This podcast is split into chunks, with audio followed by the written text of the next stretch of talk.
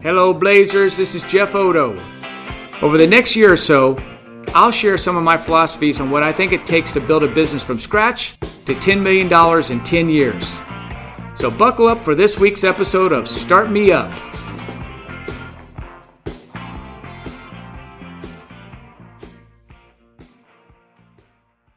Week 34 Attracting the Right Facility Solutions Manager. After focusing last week on what to look for in a night manager, this week I want to focus on what to look for in a facility solutions manager. As you can imagine, I've seen a lot of FSMs over the years, some who were very good and others who were, well, let's say not so good. So let's see if we can dissect what it is that differentiates the two groups. But first, I want you to picture a superhero. For me, it's Mr. Incredible. I love that guy. I love his whole family his wife, Mrs. Incredible, aka Elastigirl, and their three children, Violet, Dash, and Jack Jack. Man, what a family. Now let's take a moment to close your eyes and imagine what your superhero looks like. Do you have your image in mind? Okay, good.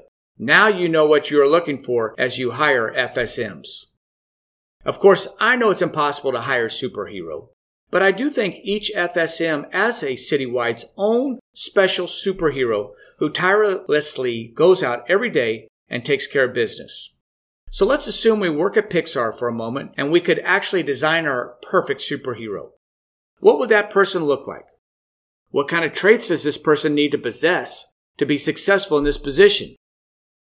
Besides hitting the main goals of consistently achieving 90 plus percent contract retention, and being someone who has the potential to and believe they can get a dollar of NJS for every dollar of JS they manage, and not only understands the economic engine, but drives it as close to $4 as possible, we need someone with as many of the superpowers listed below as possible. A great FSM is someone who, one, has management experience, See, in most cases, your FSM was going to be responsible for managing a book of business that's generating at least a million dollars. Just $80,000 in monthly business or 40 accounts averaging $2,000 is double the size of what most small businesses in the United States average on an annual basis. Therefore, we need a self-driven worker with experience hiring, firing, and leading employees, contractors, and client relations. This is the most important trait as far as I'm concerned. Number two, an FSM must be a strong relationship person, someone who is a great communicator, someone who you like being around, someone who you would be happy to hang out with after hours. Number three, they must have a strong moral compass. Our company is so much more than just work. We need to look for and surround ourselves with people who like to donate their time, coach others, give back to the community, and put others first. Number four, they must be a competitive leader.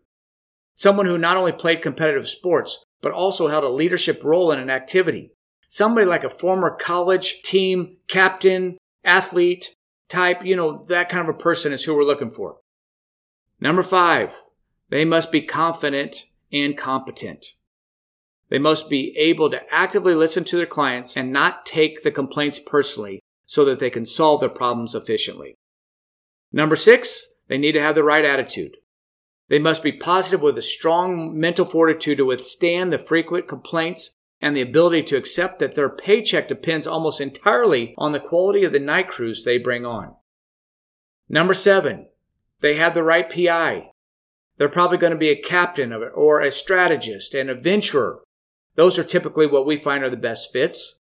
The one score should be in the desired range, the green range and above. They must be impatient and strong minded, but also like to build teams. We have to move fast and give immediate response to our clients and make real changes overnight. We live and die by our ability to deliver on our promises, which means a great FSM must be structured and detail oriented. Number eight, they really need selling experience. We are a sales organization. And the sales executives, well, they're the hunters, and the FSMs, they're the farmers. But both, no matter what, they are salespeople, meaning it really benefits them in their role if they have some experience with upselling clients. And number nine, last but not least, they see this as an opportunity.